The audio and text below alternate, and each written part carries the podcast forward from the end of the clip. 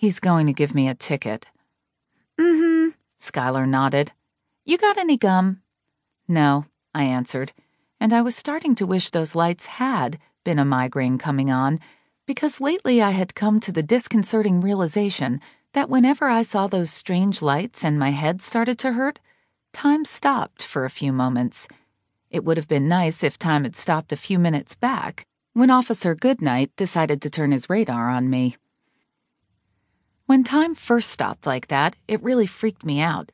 But it didn't surprise me as much as you'd think, because for the past five years I had been in Hollywood, playing a witch on television. My job was to act out bizarre, magical things happening. Since I'd been pretending it for so long, when reality and fiction collided, I just thought I needed some more sleep.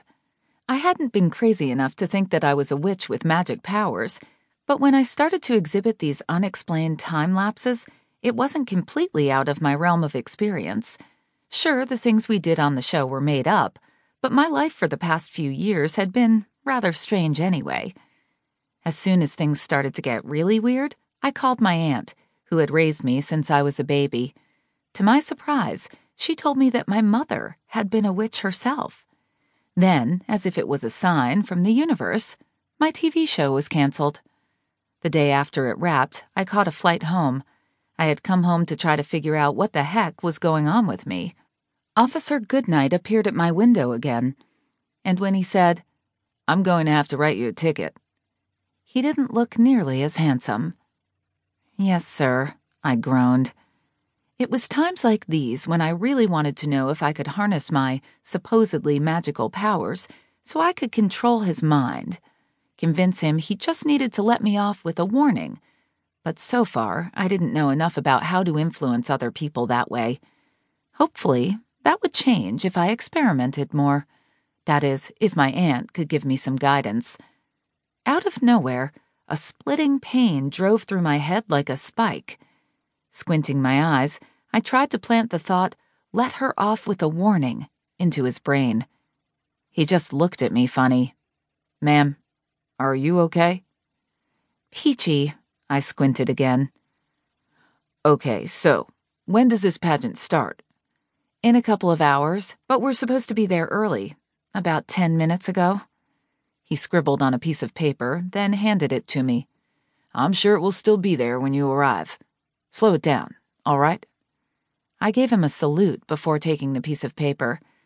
As the paper passed from his hand to mine, I closed my eyes, concentrated real hard, and gave it one more try. Suddenly, Officer Goodnight appeared to freeze right in front of my eyes. Looking around, I saw that Skylar was frozen too, mid lipstick application. Cosmic cow pies. My stomach did a small flip and I was wondering how I could make the most of this situation. Screwing up all my courage, I took the ticket and the carbon copy on his pad of tickets and ripped them both up. Looking around, I made sure there was no one else watching. Then I slipped my hand into the police officer's pocket and retrieved his cell phone. Opening his contacts, I added Poppy Parker and my phone number to the list and slipped it back into his pocket. That way, in case it ever came up, he might think the reason he'd pulled me over was to get my number, certainly not to give me a ticket. A few moments later, Officer Goodnight shook his head and ran a hand over his face. He stepped back from my car and tipped the edge of his hat. Be more careful in the future, okay? Wow.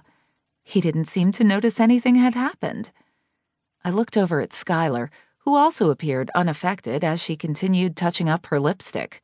Yes, sir, officer. Have a blessed day. That was something people said down here in L.A., lower Alabama, and I was trying to get back into the home vibe. His smirk indicated he found it amusing. Bye, officer. Skylar batted her eyelashes and waved. He raised his hand, his wave much more severe than her flirtatious one. Let's go, Skylar nudged me with her elbow. Just a second. I hissed back then I waited for him to leave before I slowly pulled back onto the road. It's just that if we don't get there soon, Heather Morgan is going to kill us, Skylar warned.